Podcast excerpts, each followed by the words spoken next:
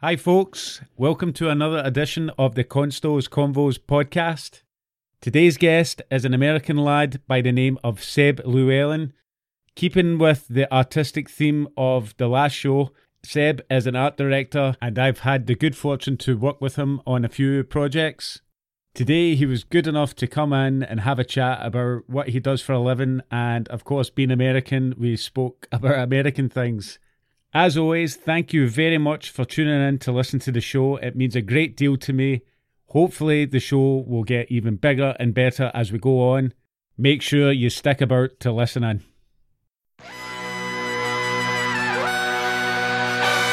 Welcome, ladies and gentlemen. It's time for the Constos Convos podcast.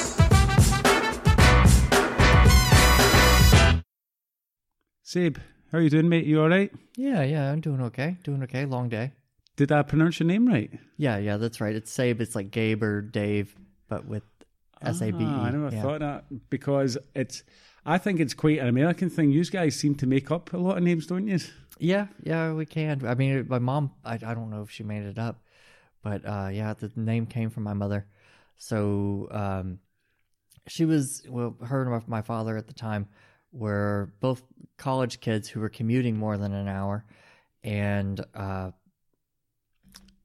going to uh, running a farm as well. Right, so Is that why they had to travel so much? It was quite rural, would you say? Yeah, yeah. It was it was quite a rural space and everything.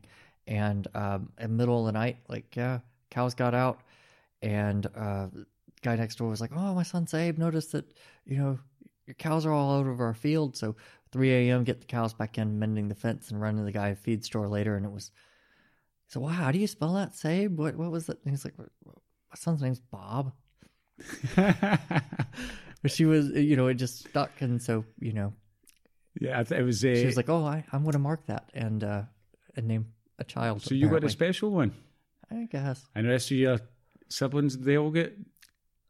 Um, my my oldest brother Wade is probably the most similar. Wade, I mean Wade Boggs. Yeah, like Wade, him, yeah, like Wade Boggs. player. Yeah, absolutely. that's very kind of American sounding, Yeah. isn't it? Yeah, and then there's Reese and Kaylee.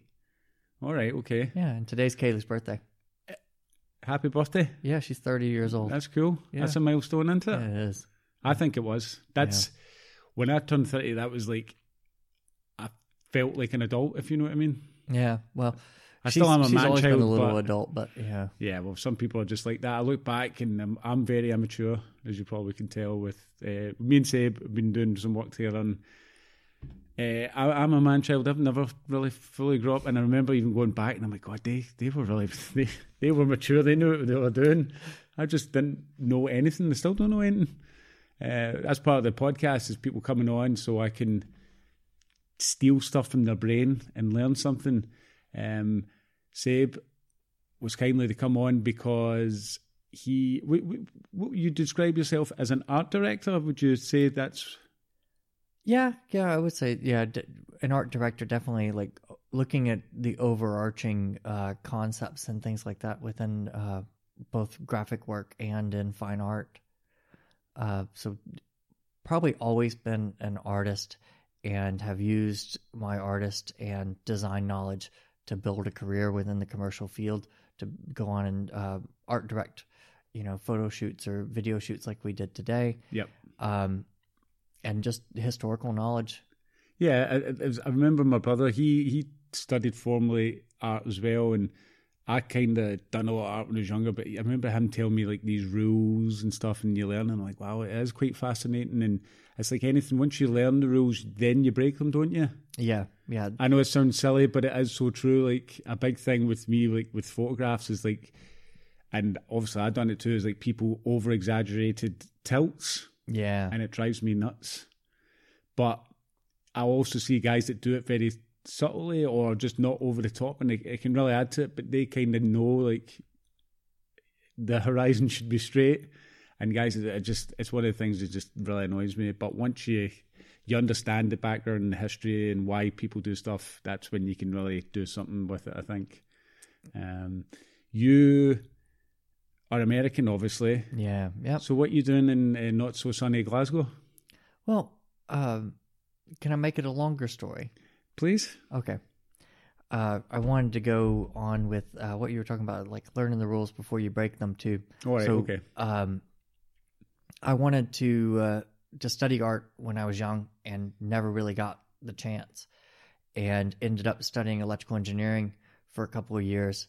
And then by the time I had that, I had enough university underneath my belt to um, when I did get the chance to go to art school, I went to art school for three years solid. So I got a dual degree in um, interactive animation and um, painting with a minor in art history, the specialism of film.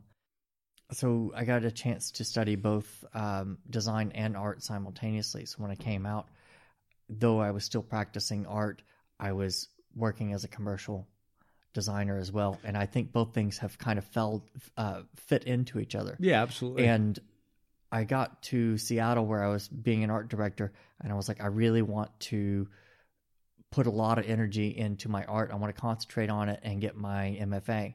What's so, that? Uh, Masters of Fine Art, Okay. and uh, it what in the United States is considered a finite degree. So here you can get a doctorate in uh, in fine art, but in the United States, if you have a Masters of Fine Art, it's like having a law degree in art. You can teach university. Right, okay. And uh, I was like, well, I can do that. And then I come back and I can teach either design or teach fine art. So I'll so be, you wanted to teach, is that I something? wanted to teach, yeah. And uh, I thought Glasgow is one of two schools in the UK attracted me. And I settled on Glasgow School of Art because I felt like it is one of the top 10 art schools in the nation to get your MFA from, or in the world. Why is get them. that? You know, that's a very interesting question, and it has to do with um, something that you and I have talked about in the past, which is being in Scotland and being in the dark. People don't have that much to do, so they end up innovating a lot. You talk about Seattle, like they're very similar climates, isn't Oh it? yeah, yeah, they are very similar, and and we actually get more water there, but get more uh, sunny days as well. So, um, but a lot of like Turner Prize winners. Turner Prize is a big prize here in in the UK Yep. for fine art. Big money, isn't it? Big money. Um, it really establishes who you are. There's not really a Turner Prize since the '90s that's gone by that didn't have a Glaswegian artist in it. I didn't know that. Yeah, so or at least lot- somebody studied in Glasgow. somebody I who would- studied in Glasgow or somebody who is from Glasgow. Um, and some of them still own own property here. So some of the leading contemporary artists in the UK at the time have come out of Glasgow and they've come through that system where everybody knows them. So it's it has quite a reputation because of that. and it just grows, doesn't it? And it gets better. And it's a shame. Obviously, most people are aware uh, that it went on fire, and the, the building, the building was beautiful as well. And it's, it's, it was actually a signal. I'm not like one of these guys like it's a building and I'm heartbroken, but that was such a beautiful place, you know. The way it, and I haven't actually been that back up that way to see what it looks like. Um, Well, it's quite gutted now, and Yeah. it, it wasn't gutted during World War II. So I think that that was a real blow to a lot of people. It's a purpose-built art school designed by uh, Rennie Mackintosh, and I've never got a chance to set foot in it before it burned the first time in um, 2015 that's right. That's right. and um, so I was there, and you know, everybody talked about getting the Mac back together. It was this, it's, it's kind of the spiritual linchpin of the school. Yep. And then I graduated, and the summer that I graduated and got married to my wife is when it went on uh, fire, which was How Yeah. does that happen twice? you know what I mean? you know, well, there's there's debate and there was an inquiry, and who's to say if we ever find out? There's um, a stat that says something like with construction, um, fires on constructions are will, uh, more likely to happen once the build is 85% complete. And I don't know why it is. I don't know if people are just more careless or um, you just get to a point where you know it's hard to to get around or um, the amount of people that's there. I, I honestly don't know, but the week that that happened, I had written an article for the Memphis Flyer, which is a weekly newspaper, about how Memphis should try to be more like Glasgow. get drunk and fight. yes, yeah, exactly, exactly. Well, not that that, doesn't happen in, in Memphis. It No, it certainly happens happens in. Memphis. Yeah. But um, that you know, it has a, a real strong um, cultural art center, and music has a cultural music center, and Glasgow has a cultural mu- music center. So I just thought that they were two cities that could uh, learn a lot from each other. Yeah, a lot, and you know, a lot of cities do these things. They sister cities and join up and try and swap ideas, and yeah, I think that's pretty cool. And Glasgow, I don't, I think with Glasgow is because it was so bleak and harsh at times that you got into music or you got into art or you got into football and you just went balls out. It was like all or nothing, Yeah. you know, and people really throw themselves. And Glasgow's got quite a rich history of the Glasgow boys, you know, through the art. And to say Charles Rennie Mackintosh, he's his stuff's fantastic, way ahead of its time. And uh, you actually teach in Edinburgh. Yeah, I do. I teach at ECA. I teach on uh, the second year of their MFA program for design. Yeah. Mate, you're, you're you're from Glasgow. You're not allowed. That's rivals. Well, if GSA would have hired me, I would have worked there. if University of Glasgow would have hired me, I would have worked there. But you know, ECA took a chance on me. So, I mean, what can I say about working for Edinburgh University? Nothing wrong. You know, like- a beautiful place. It's Yeah. actually much more. It's a better looking city. I've said umpteen times. Glasgow's just got an energy that Edinburgh kind of lacks. I think, but um, Edinburgh's a beautiful place, and you know, I done a, a chat, a talk so, with your class the other day. I enjoy it. I've done a few uh, talks for colleges and things. I really like teaching. Yeah, and I think it was really informative for them to to hear like your side of it because they're so used to the design side of things to understand like, how what to it's like. collab with people and how they do things, and it makes you think. You know, once you add that component and you go, "Oh, he does this," or "I need to maybe take this into consideration when I'm doing stuff." And I think it's. I, I, I like working with designers as well. We, we spoke about that how you can come up with ideas that I need to create, or they'll take something of mine and take it somewhere else. I'm just like, I love it. I really do, and we also speaking about your your uh, what's what's the word I'm looking for your your project you done with recording yeah, yeah. because obviously I've got into this with the podcast I'm really interested in, in uh, recording sound and editing it and stuff and you done something that I thought was quite cool you want to Yeah, tell us yeah. about that Um, I want to back up and make it a really long story, um, but not boring. That's or maybe okay. it'll be really short and Hey, really boring. who knows We'll see. Uh, we'll see what the story is. But in uh, 2015, right before I came here to start my master's, I built a boat in Seattle that you could fit into two golf bags. It it broke down into two golf bags and it was a skin-on frame boat. Flew from Seattle to the Gulf Coast of Mexico in Mississippi, uh, little place uh, Pascagoula, Mississippi, put the boat together on a beach and rowed that boat out to a barrier island that was uninhabited and lived out there for about two weeks, you know, on just my own thing. So I've got tons of footage of that. And when I was shooting the video, like mostly through action cameras and things, I was I had a vision of doing film, you know, at least a film with it, or at least documenting the experience.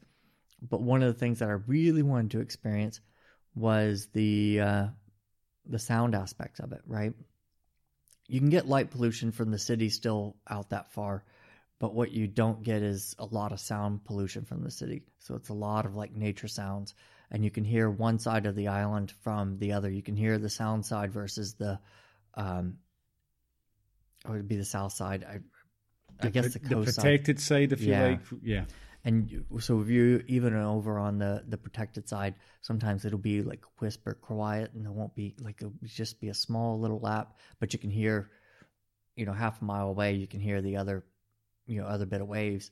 So I brought like a, a shotgun, you know, on a and a blimp. can you explain Oh, what a shotgun yes, is okay. you're American so they might think it's something else I brought a shotgun mic yeah um, to help zoom in on the you know the exact sound and Yeah, control can- where yeah Yep. you're not getting the ambient as much as where you point it, you're picking up, isn't it? Yeah, but it was so exposed there. Like, there's no real. I mean, there are trees, but um, you're really exposed to like the wind and the sun and everything like that. So I had a, a full blimp on it, you know, completely.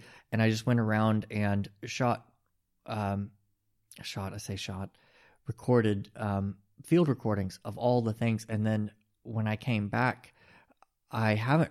I've done some with the video footage, but I really got attracted to sound and what sound does and how sound describes a place. You know, so you know, when we first started here, one of the first things that you did was record a bit of silence. You're recording room noise while we're here because a room has yeah, a the particular ambient just yeah yeah noises from pipes, uh, yeah, just everything lights buzzing and So I was thinking like, oh well, you know what? Sound actually is a an incredible sculptural thing, right? Because it describes something in a way um, that is sometimes more precise than than light. Like you can hear something with your ear and go, I know where that was recorded. Well, you as you know, like I'm sure you know. Sorry, should I say that? You know, like I do videos, and when I was, you know, on my learning curve, everybody was saying like this: you need to nail the sound. Yeah. You could actually get away with poorer, you know, visual quality, but if you get poor sound, people will turn off. Yeah. You need to really get your sound down. And even doing this podcast, like I thought I was doing okay, the post work. And my cousin Jimmy, big shout out to Jimmy, who's been on the show, says, man, you need to turn it up. It's too quiet. Mm. And I uh, had Chris Riley on as well, and he's he uh, does a bit of sound recording for his career, and he was like, you, need to bring up your levels. Just I like the whole learning of it, and seeing it's rich, and you you go through it all. It's like I could, I'd love to do sound recording or work in a, you know, a music studio or something. I think it'd be fascinating. There's actually one across the road. It was pretty cool. How and you know about diffusers, uh, how sound bounces off things, and this studio is obviously photographic, so we've got a lot of bare walls. It's getting Yeah, it- quite echoey, but it's still we're, we're learning. We're trying to get better.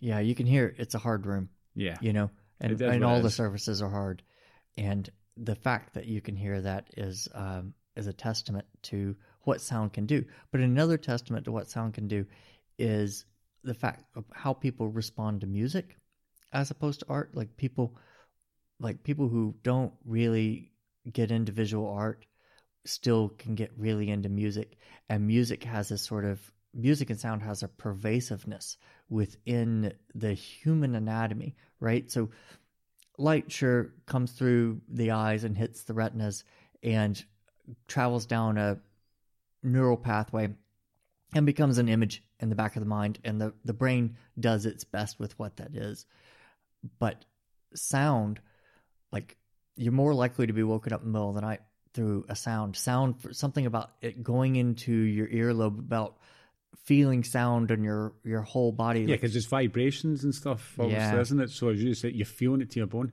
I would, you think about music, right?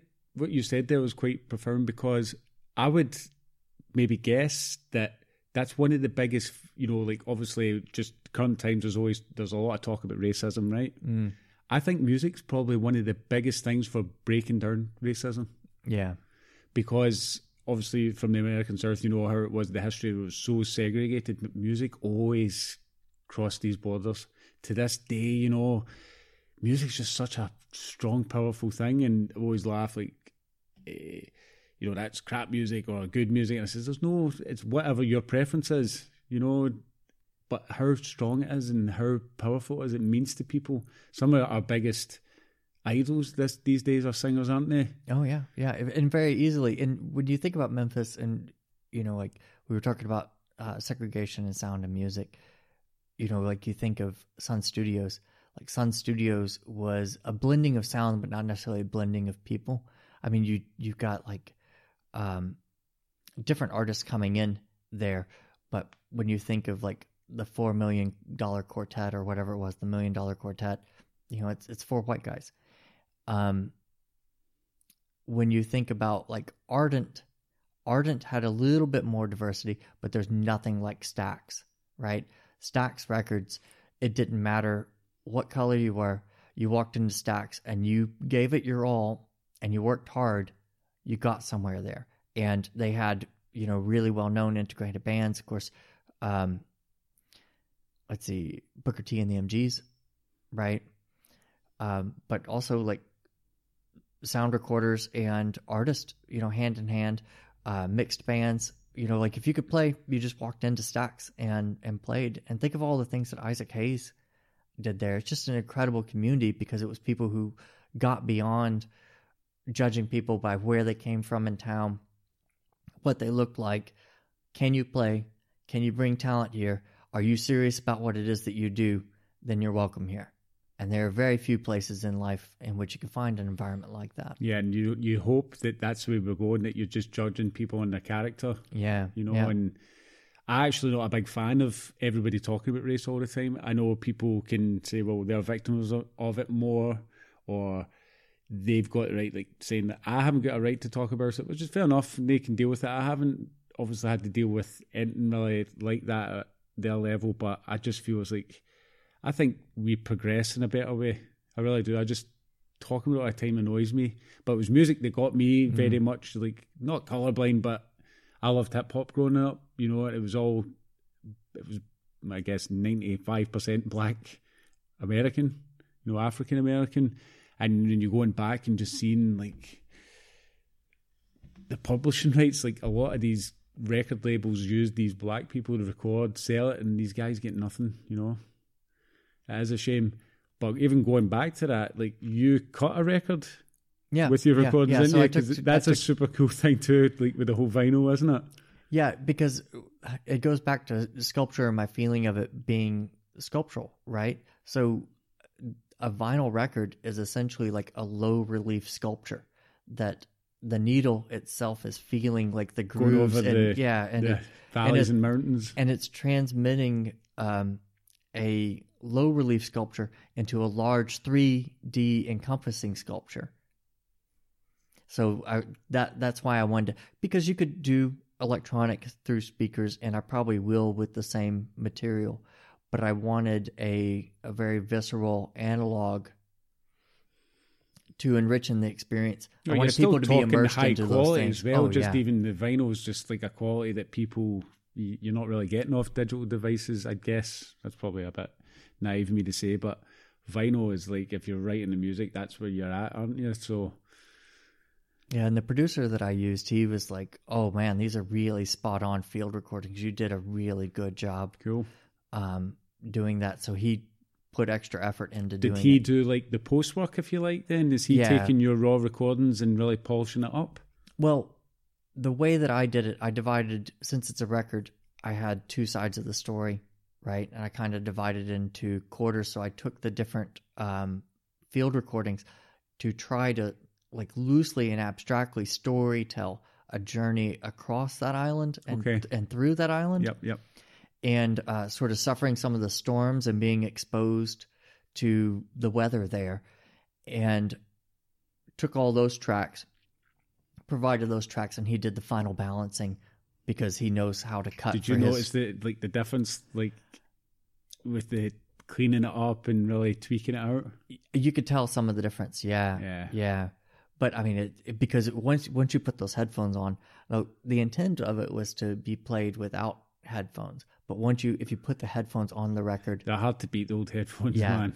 and it's just and i've got this um at my house in memphis i've got this old um what we call cabinet sets but it's an old vacuum tube record player and um a cabinet set is like uh you just have a turntable Mm-hmm. it's a built-in piece of furniture in which you have these old speakers in it as well so it looks a lot like what you guys would call a sideboard Yes. but it's got a turntable built into it and speakers and a little bit of storage place for Right. Yep. records. Yep. Yep.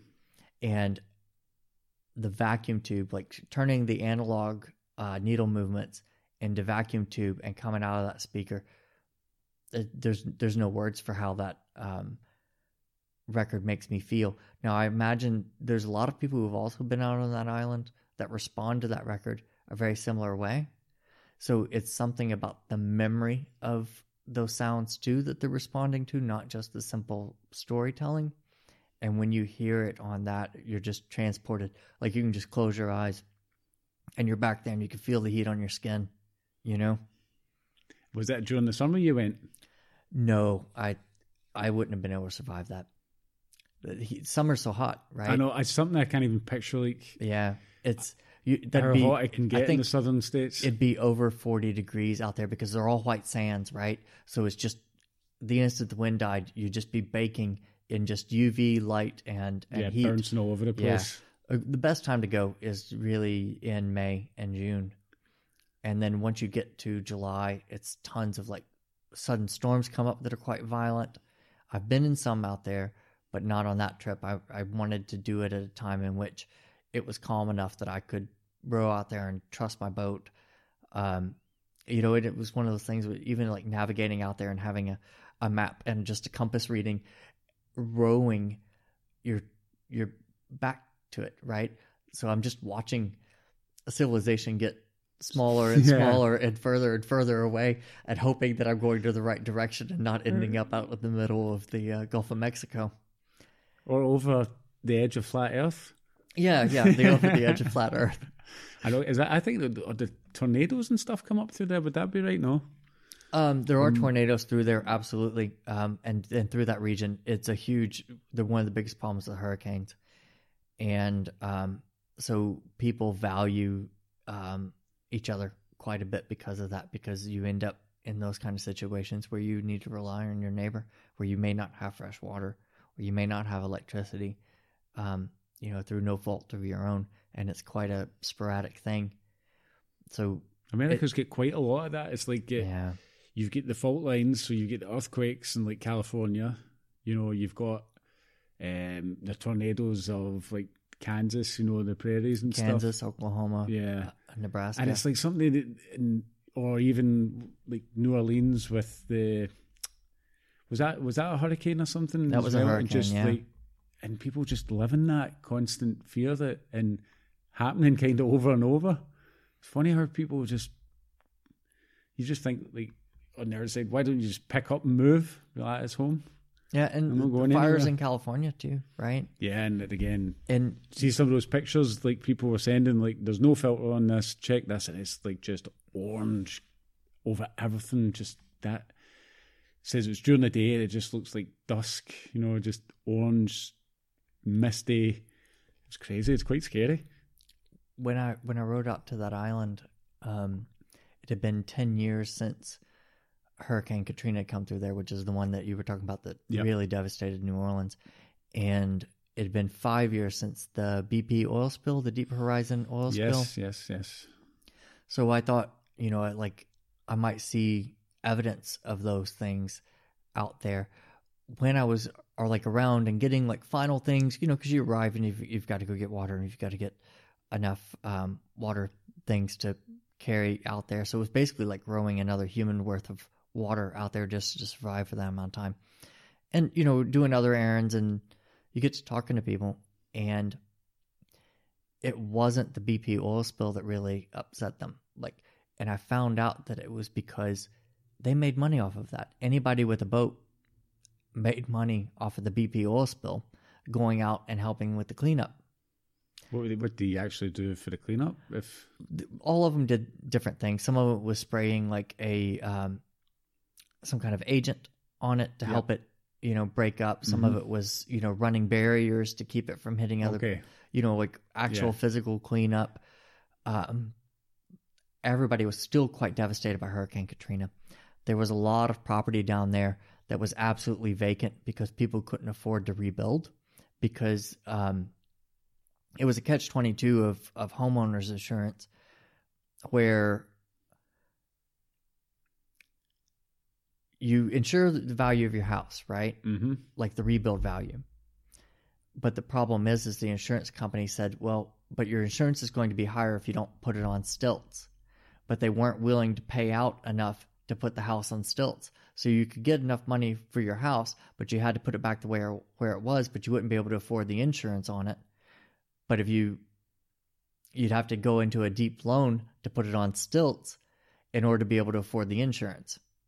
So there was a lot of just vacant property that's just now starting to be built on and and reset. And that that was the thing that really marked them and it marked that uh, their experiences there. There was an artist who came through, and a lot of the old trees that were snapped um, between uh, Biloxi and um, Gulfport. Biloxi, He- that's such a cool name, It isn't is, it? it? yeah.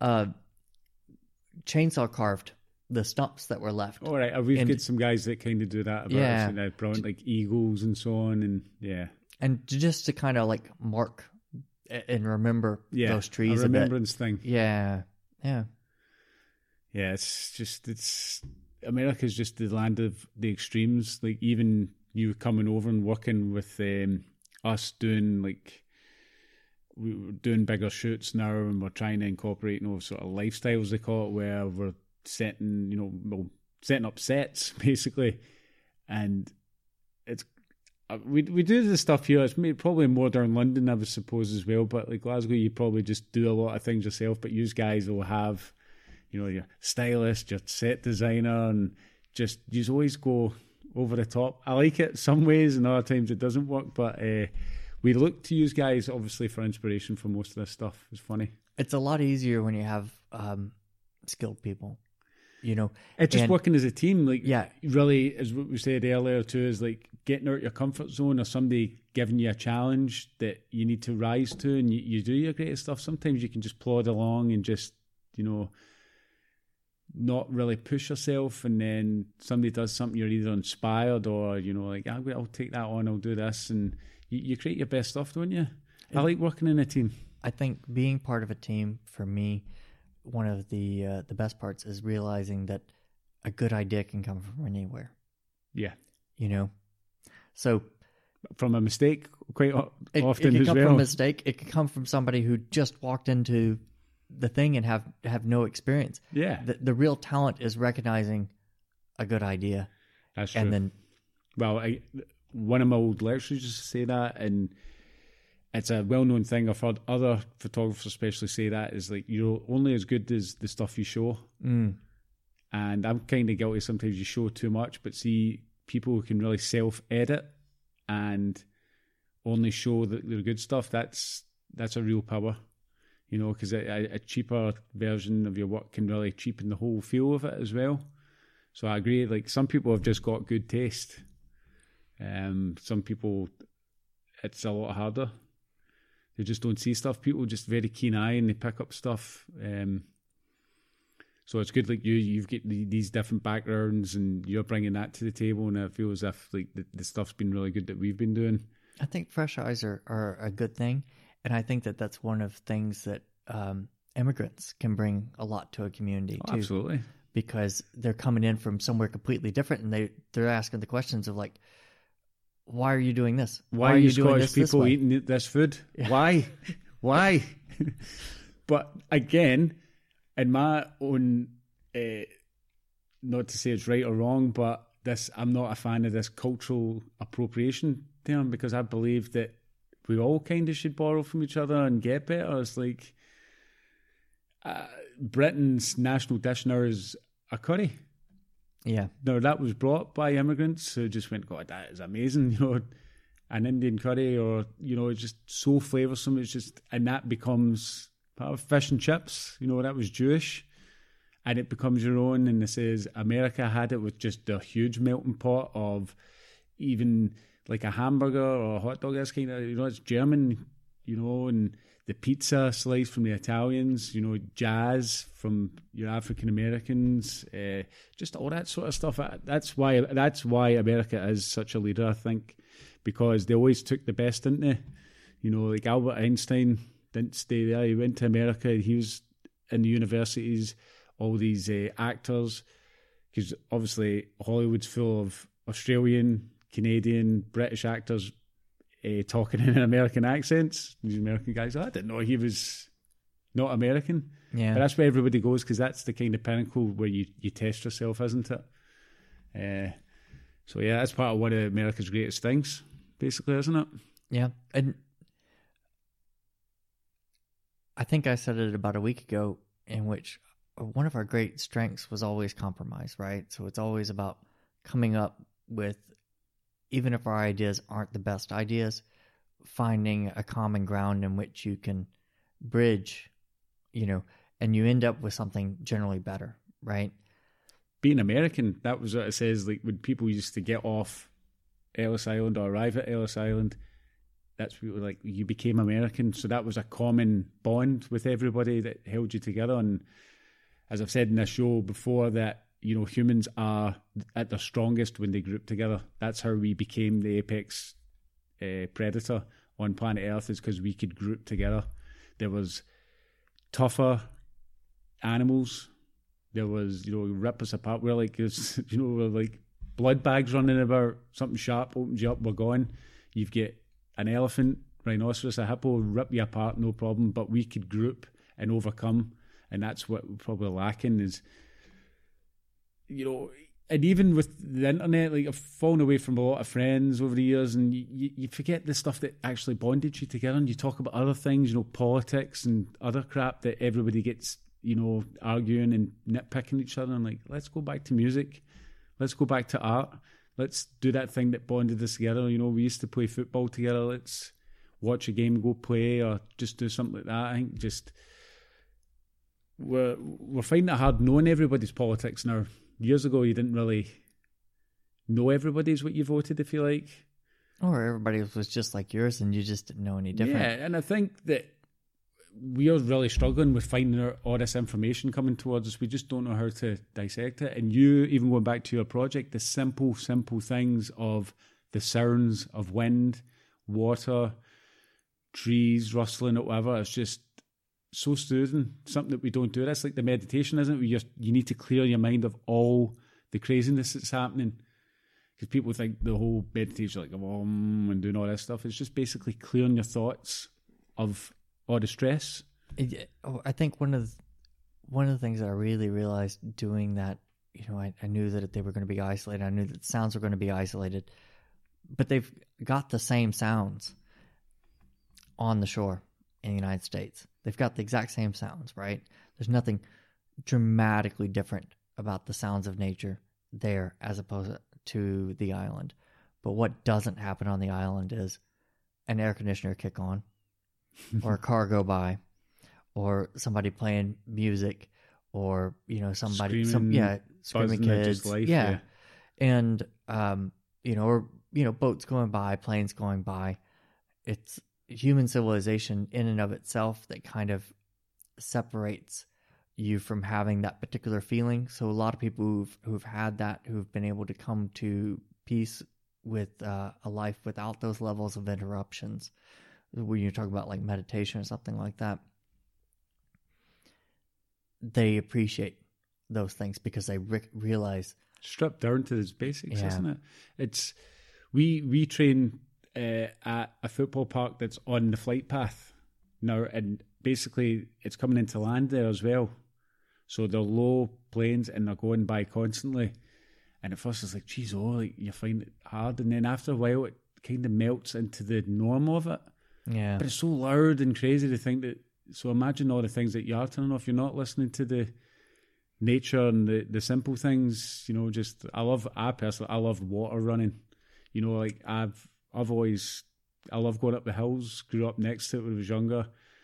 I lived in a housing scheme. It was up in the hills, and my house was the last block, the last room right next to the hills. So I used to love going there, disappearing, and you didn't hear much, and you could hear the water running. Used to love that, or like wind cutting through things and whistling and doing things like that. it's it, it to me it's a level thing right so um the more that's going on with everything else all those sounds that we're describing are much louder than the really subtle and nuanced sounds Yep. so it's not even that people don't know that they're there they do know that intellectually that they exist but how can you pay attention to that when you're already ignoring something that's far, far higher in level, right? Because your mind can only take a certain amount of stimulus. So it's always editing things, right? And you can do this visually where you you know you can stare at a flag whether it's uh, Canadian or Scottish for a bit and then move your eyes over and you see the after image of it because your your eyes trying to It's compensate like and, yeah, and, yeah. exactly, exactly. Because your eyes are trying to tone down in some way intellectually. Your mind, what I was talking about earlier, receiving that information intellectually, your mind's going, okay, well, we don't need all that really. You know, we we know what's there now. It does the same thing to to sound and to smells. It's things that you get accustomed to. And civilization is something that you get accustomed to. And I'm not anti-civilization. I want to go on the record for saying that Seb wants to end civilization. Okay, folks, just be wary. Look, I'm just saying that at the end times, things are going to be so much better when we don't have all this stuff. Reset right back to the fundamentals. Yeah. But uh, going back to your, I mean, it was a good point that you mentioned earlier too about like the commonality of of humans and how we live together as a group. And I don't think it was even just us living together as groups because there are other animals that live together in groups and they do find ways to um, survive. There, there's all kinds of levels of camouflage. There's But we have, I think, I think that it says what the animals haven't got is a belief. We've got something that we can hope, like cling to hope, like we can put something on a pedestal and work towards it. Obviously, they've just get used, which I agree. Like, listen, guys, we're munchied. Let's hunt down this caribou. It's a big bastard, so we're gonna have to get a few numbers in here, and we'll we'll take it down. Maybe look for a weak one and things. So they've got that, but I, I think the the book that I read, *Sapiens*, that was the big thing. Is like you can have a belief that you can actually get people out with your group as well. yeah, I guess I would disagree with that a little bit. Well, you I- need to speak think- to this man who wrote the book. Well, I, I will, I will, but I think in my mind, it's not the belief. Um, I don't want to discount that animals can have belief or hope or aspiration. If you've ever watched an animal try to get something, it knows that it's in there. Now, it may live in the moment very differently than we do, but I think what we have is not just a belief or a hope, but the ability to communicate that and to get behind to a common idea and a common understanding of how to execute that. And I think having an oral language and having a written language are the things that really are the thing that, that unites us as human beings because what we can do is we can have a persistence of knowledge yeah, and that well. just it, it gets deeper into if you've had this written word that's been in generations and it's just getting taught as you're young and really cuts deep, like religion, isn't it? Basically, yeah. you know. And uh, again, the Americans, uh, is it the Mormons or something, or I can't remember one of the kind of newer religions. Like it's not that old. No. No, And neither really- neither Mormons nor uh, Jehovah Witnesses. Yeah, like stuff like old. that. You know, like the whole is it John Smith or whatever it was, or the guy who done all the Scientology sort of stuff as well. L. Ron Hubbard. Yeah, your, your man there, and it just gets deep and ingrained after a while. So like, you maybe have your conversion, but you start, you know, brainwashing your kids into it. It just it really runs deep, especially as a child, as you know. It's like it might never leave them if you get them, and we're just a strange species. Yeah, I would say that um, I found it being an American, I found more people who were raised Mormon or raised Jehovah Witness who left because their parents were Jehovah Witness or, or Mormon. Do you But think they- the strictness of it, maybe, or No, I think that you, as a kid, you can be like, oh, what's that over there? Like Jehovah Witnesses don't have birthdays; they don't celebrate birthdays. that's what I mean? Just literally, like, Or Christmas, you know. So they how tough would that be? You know, Yeah. just so it, it's easy to leave that. But what I find that people don't leave is the converted, is that people who had all those things and gave it up to become a Jehovah Witness or a Mormon, they are hard line. There is no one more passionate about something than the converted. Well, I mean, it's it, been watching, well, been listening to like Mike Tyson quite a bit and his podcast, and he's going through the stuff, and he's actually very emotionally intelligent. You know, just talking about things and having all this stuff and realizing like what matters. And it's always the stuff like, oh, it's easy for them to say that material possessions don't matter because they've got them all. You know, if you're if you're unhappy, it doesn't matter if you've got that car. And don't know, I want that car, but I'm just saying we need to go through the stuff. And what you says is, I've had it all, so I know what's important to me. Because I've got that now at my age that there's maybe things that I used to strive for that I, I know they don't mean that much to me anymore. I know that my biggest thing is like I like being close to my family and be able to go back every night. I couldn't be the guy that was working away for two weeks all mm. the time, you know. And so some guys work out in the rigs; they're off for two weeks back home, which is nice. But then they're away for two weeks. Like that night, that night before you left for two weeks, I'd I'd be a mess. My stomach would be turning. Yeah. I don't even like staying overnight away from them anymore. Maybe change as they get older and they find their freedoms, but now I just like I want to be there in that hub. So that's changed a lot of things that people say, oh, you could do this, you could do that. And I'm like, no, nah, I'm not interested. Yeah. And they can't quite believe it. And I'm like, no, I had it. I'm I'm I am sure I don't want it now. I'm I'm of that age. I don't need to lie. You know, I know what I want. I know what I am at this stage. Because when you're younger, you don't really know, do you? No. Well, it depends. Well, some people are sure. I just mean like yeah. you probably think it's like the celebrity thing. Many people are truly happy at being celebrities. They don't realize like you're going out for a meal and people are going to interrupt you. Can I take a picture? They just see this this prize, but they don't know all the stuff that comes with it, all the other baggage. I think what you do, like being an artist, is um, one of the most fulfilling things for what. Is because I believe when you create as a human, you're at your happiest. Yeah. Not consuming all the time. I think sitting and we are. I think that's why we've got a lot of mental health issues and things. And I'm just as guilty, you know, sitting in YouTube, just watching video after video, not getting out and creating and doing things and stimulating your brain. Just zombies.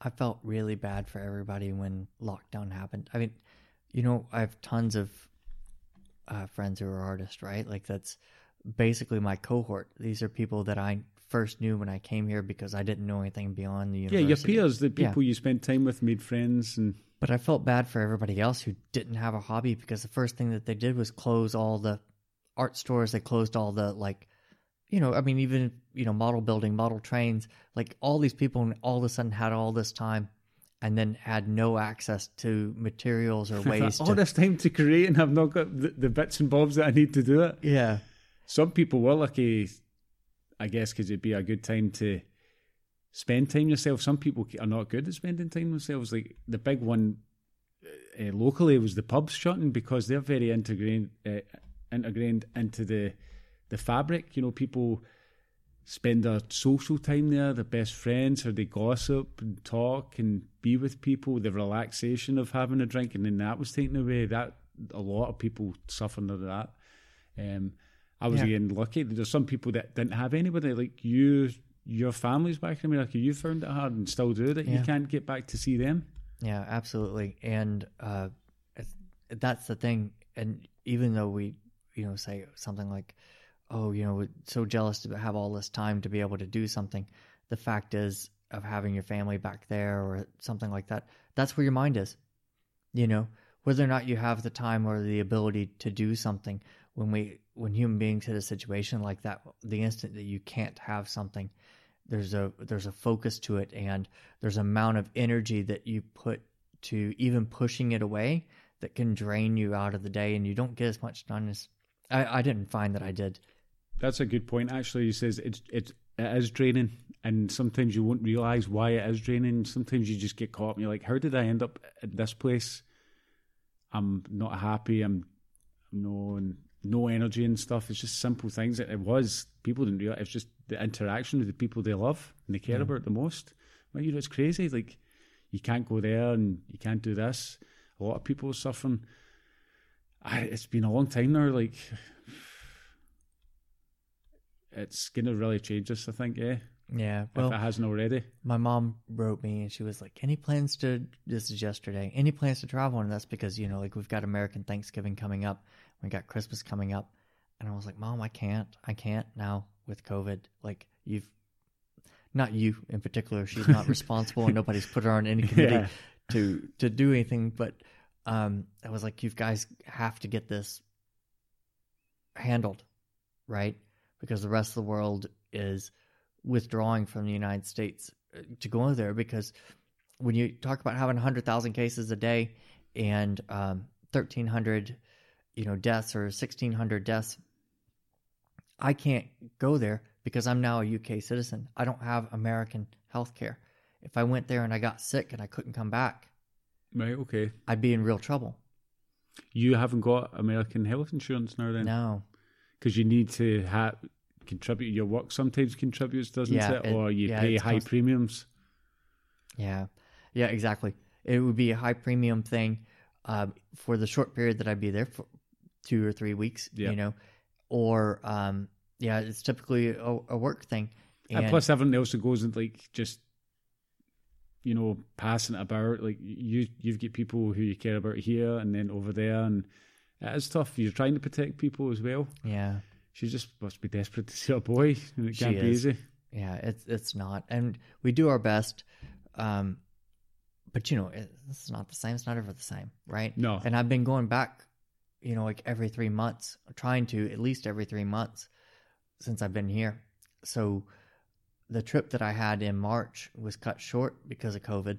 We had to get back here because I don't have American insurance. Marianne doesn't. And then Marianne was afraid that even if we got trapped there, it wasn't that we could be unhoused, but it's that her mom's here. And it's who would take care of her mom? Yeah. I've heard a lot of people say similar things like uh, a friend he couldn't he didn't want to leave. He get given this opportunity, says, I just don't want to leave because what if I can't come back and be here for my mum as well? And he was he was fine. He was he knew what he had to do for himself and his mum, and it's just it's crazy to think it was a good opportunity for him as well. But I th- I think I don't know. And like I've got family in Canada. Obviously, I'm Canadian, and um, don't travel obviously as much back to you. But it's not until you says till somebody says you can't go over. Yeah. like, I need to go over, sort of thing, or I want to go over. And um, my dad's in a care home now, and they're basically locked up. It's almost like a jail because they can't get out. They can't let people in because if it gets into these places, it's devastating. So he's get he's got it tough, man. He's not getting much stimulus at all. And I just like, I just feel like time is ticking by too. You know, my parents. I mean, I'll tell you this about time: you don't ever get any of it back. no, It's all one way, which is the great thing that you prioritize your family and you're there for them that experience. And if they move on and develop their own lives, then fine, you can do your own things. But it's good but to they have. They need that- to come back and see me. Yeah, I don't want them to go too far. Uh, of course, of course. But you know, my parents are getting older now, and then I'm I'm thinking like, well, how long is it? How long do I have them at this? You're asking the questions. That's it. You the know, mortality. That's when Yeah. we talk about the birthday of your sister. yeah, I never thought about mortality before that my kind of thirtieth. Like I, I, that was roughly the same time that I was just married. I had my first child, and I turned thirty, and it was just like all came together. I never thought about. Um, I never thought much into the future at all. Never really scared about death, and just cracking on, silly guy, just laughing and thinking. And it was like it all came, and it was like it was an early midlife crisis, if you like you know, just these things that you never think about, and now stuff that we've got more time to think about, like how fragile things are. mm, So I'm hoping now that the talk the talk about this vaccine that would be good if that was medically safe and we could that would be a big one, wouldn't it? yeah, yeah. It would, and you know, we we'll just have to see uh, what it is that they they come up Are we going to hold down all the anti-vaxxers and stab him in the chest, Pulp Fiction style? You- I don't think that that would do anybody any good. No, I don't think that would help anyone. Um, that that would be a very bizarre sort of Listen. anti-utopian thing. But one thing I wanted to say about when I when I turned thirty, what I realized was I thought I could do anything before I was thirty. Right? I thought like I could do anything in the world. Like if I put my mind to it, I could be determined and I could get something done. That's because you can. I I can do a lot of things, but it was 30 that I realized that sheer determination and ability to do something did not equate to the success of it. No, because there's so many other things that come into the mix. Yeah. Yeah, there is. It's just it's funny. It's just I thought like thirty was the age. I guess maybe generations ago it was it was earlier because life changed so quick. You you had to become an adult. It's probably just a bit sheltered in some aspects of my life, you know, and been quite fortunate with a lot of things. Some people have to go through real trials and tribulations before they get there. They probably had that. Like um, or just my mom and uh, dad were she was 21 and he was 25 when I was born and they'd been married for 3 years by then right like that's just not the society that we live in now no my uncle my mum's eldest brother was married at 17 yeah crazy still married to this day as well I don't know Mark Alex is he a great great grandfather or something? He must be something like that because there's millions of them. They're all over Canada. He spread the seed. They just done their thing over there. But yeah, seventeen, crazy to think, isn't it? A child. Yeah, yeah. We we think that now, but they were men back in the day. Yeah, yeah. because you know you're old enough to go do something, so you're old enough to go yeah, and things are so much easier now. You know, Yeah. like before, like you had to go out and do your thing, and their stuff's so easy, isn't it? It really is. And I don't mean emotionally. I just mean things are just easier. There are some things that are definitely easier. Some things are not easier. Like what? I think social media doesn't make it easy. No, that's up. true. It does. It's, it, a lot of people have lost their priorities. I think. Yeah. So it's probably harder that they're realizing. I think also too that maybe work is quite difficult now. Like back in the day, you kind of chose your path and you maybe had some sort of choice, and you could stay with that job for your full days. You know, you do the whole retire things, but now it's like.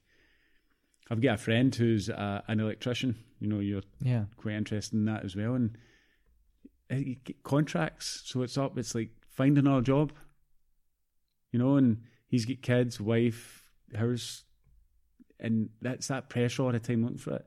Lands on his feet, good guy, well quoted in that. But sometimes there is that wee bit that it just drags out a wee bit longer till he starts saying, "Whoa!" And you know, as me, like as a freelancer as well, it's it's quite scary sometimes. I think too that there there's an access to to hatred and criticism in society now that wasn't there before. They didn't have time for that shit.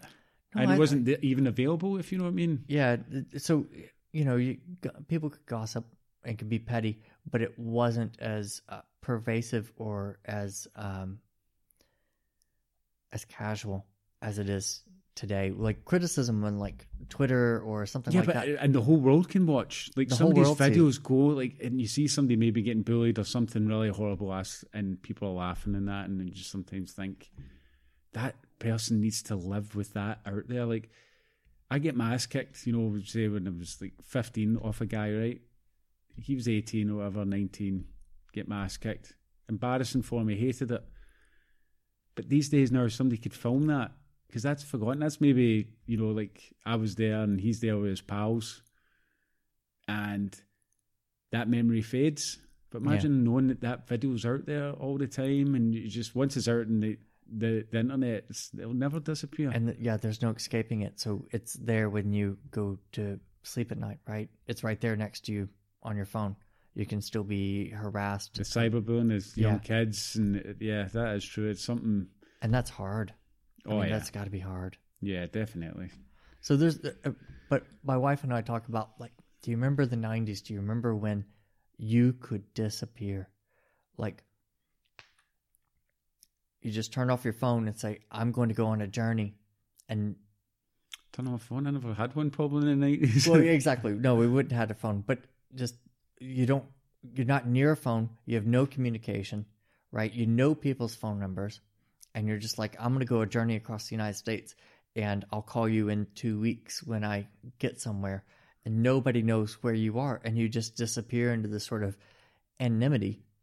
And we both, I guess, actually cherish that because I guess, really, for her as a former journalist, being exposed to some of that bullying that we're we were talking about, you know, like just turning off and just being your own person and not having any responsibilities and nobody's chasing you down and you know your mom calls and you don't have to necessarily you know pick it up but also like you would tell a friend tomorrow we're going to meet at this at three o'clock and you were there because you didn't have any other way to You, it's just funny you're saying that. I was talking to my friend. I said, remember when you were young, right? Now, obviously, you get phones and you- you're organising to meet people and stuff, but it was like you'd get home from school, or sometimes just even in my own case, I'd get back, say maybe I was staying at my dad's for the weekend, right? We'd come back Sunday.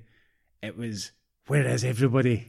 Where are they all playing? Need to go find them. I lived in this big tower block, and I'm like, they could play hockey. They are they doing wrestling on the side? Whose houses I had to knock on doors? Where is he? Oh, he left. He's, it was like you had to find people. I know. I think, how did we ever find people? You know, now we're, we've got the Google Maps. It, it's, it knows where we are. You know, and as you said, like imagine now, like you went off.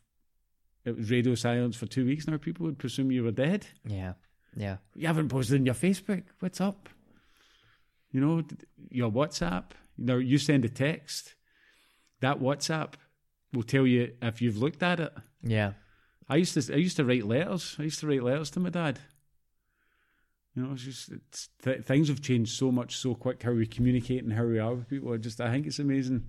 That's why it's good that you're doing that. Like you really, I'm like, Sabe's coming on the podcast after you told me about that project because I'm like that's just so simple and amazing. I really like that whole strip back, like you say, the pollution of everyday stuff that really just muffles these things, whether it's even like light pollution as well, isn't it? They talk about the the ancients, the Sum- Sumerians, and the ancient Egypts, ancient Egypt, ancient Egyptians that they looked up in the sky and they could see the stars and the the planets so bright because there was nothing else, you know. And now we look up, it's so hard to see. yeah light pollution is Or if you go camping somewhere, like some of these places in Scotland are going, I'm like, we just sit and look at the stars. You're like, look at that. You don't see that walking about here. no You see the odd one, and you kind of forget, don't you? It just goes away, and no things be, things become the norm. It's like used guys in the US making Santa red and white because of Coca Cola. It just becomes the norm after a while, and people don't know the truth yep because just what's there becomes the truth. So yeah, that's really good. And you've got these records. You should have brought it in. We could have played it for them. well i've got one record i only had, only did a single pressing Oh, did you? yeah Did you do the record that snaps easy? Because there's the old kind that just go, yeah i i know which one you're talking about i did not or the newer that. ones that but warp. it, it, it is here in glasgow i brought it back so is that like just like a, a white label sort of thing or no i i went ahead and designed my own labels and uh cover? created covers for it i've got more covers so i could do more pressings and do more covers if Quite i wanted. a pricey process, I would assume. yeah but i think it was about the sort of preciousness of it Oh, I'm not. Yeah. you know Or do you want to keep that like not put out say fifty press ones? You, you like the fact that there's only that one? I did at the time. Um, it was definitely what I was looking at was like, you know, like this sort of real collector's item. Yeah. You know, like somebody like to who understood like the sort of preciousness of its Yeah. objecthood. Yeah. I know that that may sound No, it's, ridiculous. just, it's it's that's why Star Wars toys are so precious and going for so much because there was only so many. People, my brother chewed them, or people flung them, and just they all get wasted. So it's when they become precious that they get value. Now it always makes me laugh because they'll do we're running a limited edition thing, mate, and like that's not worth anything because people know and they, they'll they'll keep it.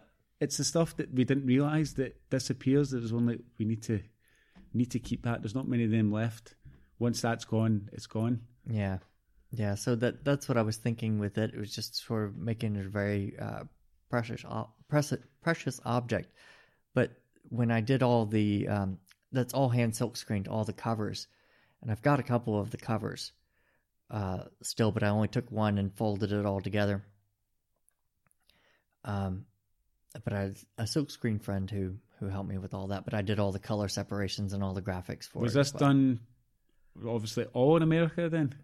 No, um, the pressing was actually done here in the UK. Okay. And I flew it back for some shows in America and have just recently brought the record back to the UK because it was in um, two or three shows there.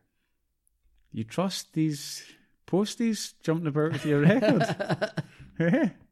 I don't remember. How did I- Amazon delivery guys using it as a frisbee, delivering it. Well, they probably are. They probably are, but I guess that's its story.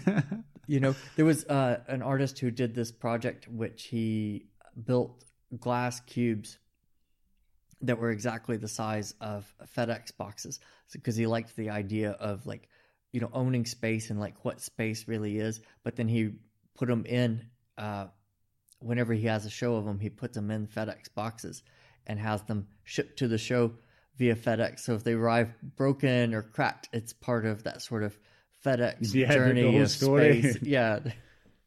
That's amazing, actually.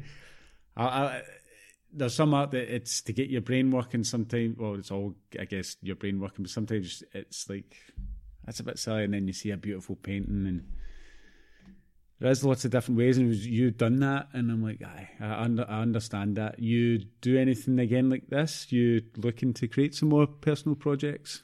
Yeah, I will create some more personal projects. Um, some of them might be re- revisiting things that I've done in the past. Um, I might actually take these field recordings and reconstruct them into a museum. There was a guy who went out to this island, which is why I picked it in particular as an artist, and we go out there and like sketch the wildlife and you know and live out there and do that. He has a museum in um, I think it's Ocean Springs, Mississippi. I've talked to them about making a permanent exhibit of the sounds so that people can go there and Walk see his work sort of stuff. Yeah, and and hear the ambient sounds that he would have heard when he created uh, the work. So that's definitely on the board right there. But I've got a couple other ideas that I want to get to, but I've got to move first. I've got a move coming up on December fourth. I'm Oh, moving house. Yeah, moving like, What are you house. moving? What Yeah. are you talking about? moving house. Well, So- stressful time. Can be.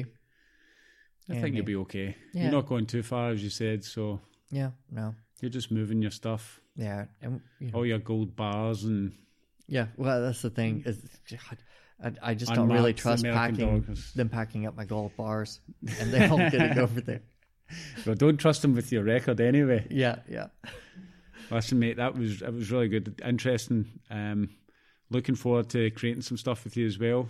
Um, we're just scratching the surface. We've got the studio kind of growing, haven't we? yeah, yeah. We have, and we're, we're starting to get the equipment we need, and we're starting to get a feel for each other. But I'm really looking forward to uh, the next couple of months when we can get in here and have a bit more time Yeah, without the the heavy deadlines and stuff with the holidays coming up. But and, and really start to push each other and and learn from each other because you know there's a lot of you know when we were talking earlier about immigrants coming in there's a lot of things we're like well that's not how i would have done that Absolutely. Do you know when I like I always loved workshops, especially even photography, and I loved the American stuff, right? So they'd come here, but really expensive, and I'm like, I can't afford it.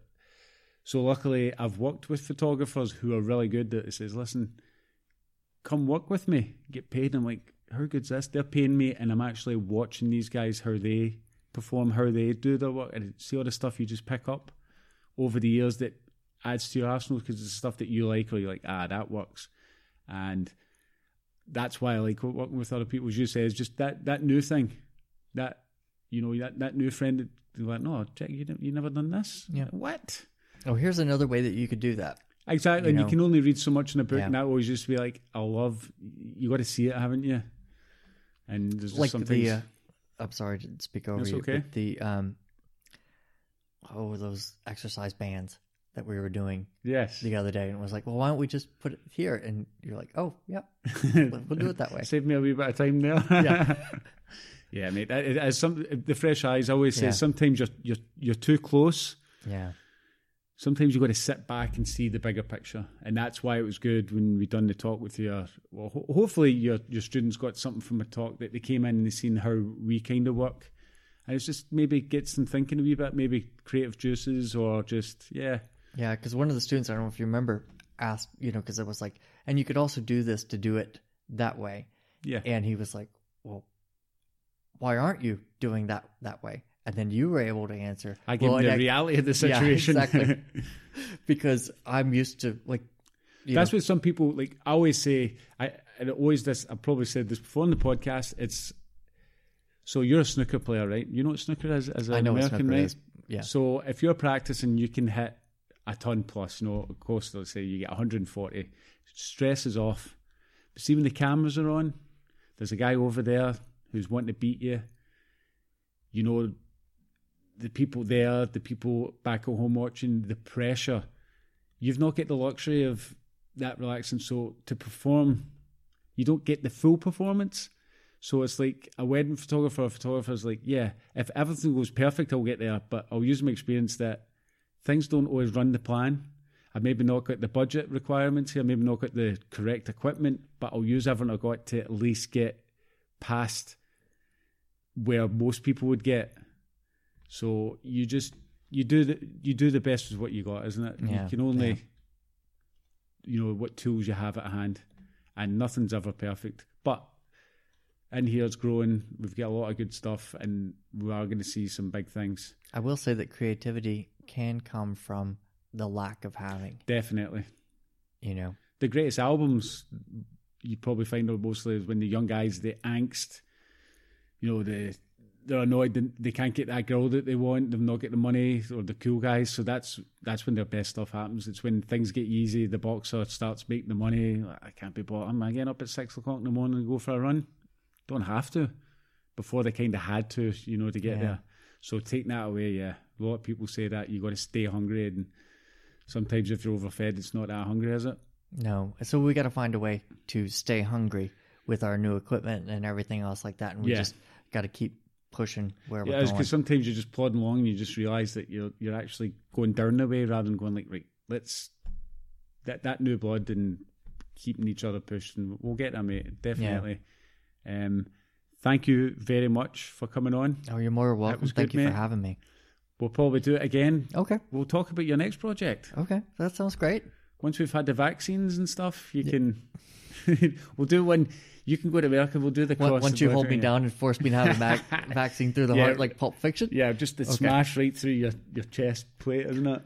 No, mate, that was really good, uh, and I hope everybody else enjoyed it too. Okay, Yeah, me too. thanks, man.